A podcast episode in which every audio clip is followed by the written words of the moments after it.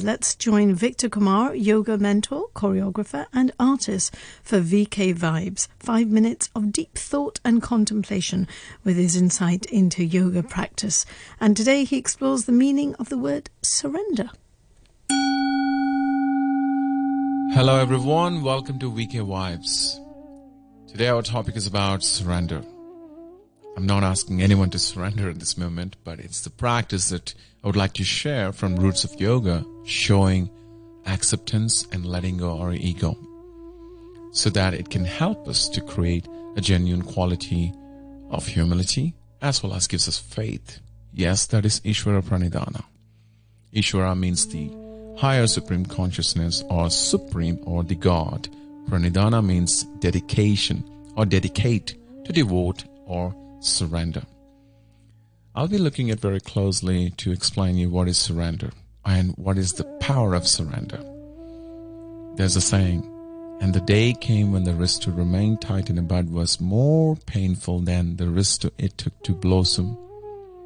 Sometimes, we just have to wait or hold on tight and wait for the right time to come and to blossom as flower.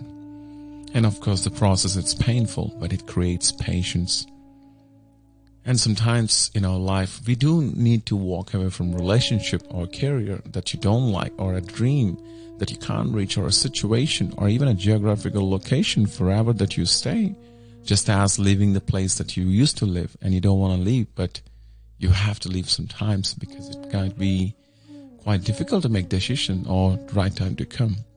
What I'm trying to say that it might be very hard though, that holding on to it. And I often seen lately these things a lot with people, and I've seen the people that I know.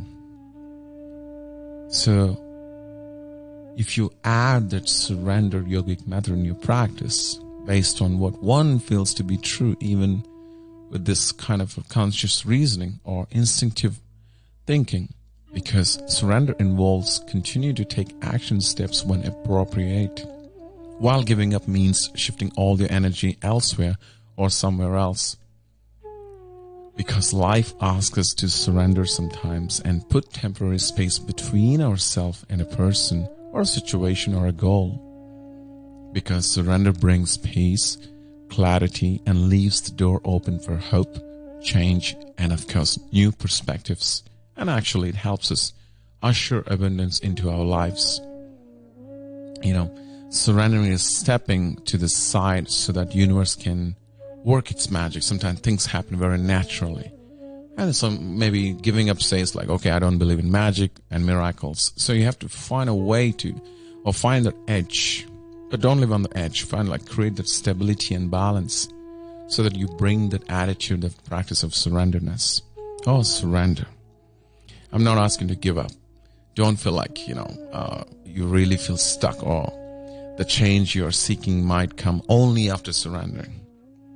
Sometimes it can happen very naturally, because sometimes it only when we surrender to the fact that we might not getting something, that it actually floats into our lives.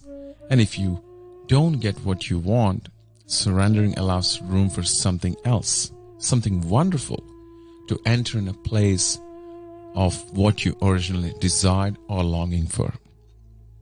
Today, I have 3 tips for you to how to practice surrender. Number 1, free from the compulsion to act. So you have to surrender is to be free from compulsion to act, because it creates steadiness and ease, and it helps you to quieten your mind. Number 2, practice yin yoga, something like a gentle yoga, restorative yoga, or no need to all the time to do a vigorous practice. Sometimes it's good to slow down. It gives kind of a pause. Number 3, be patient.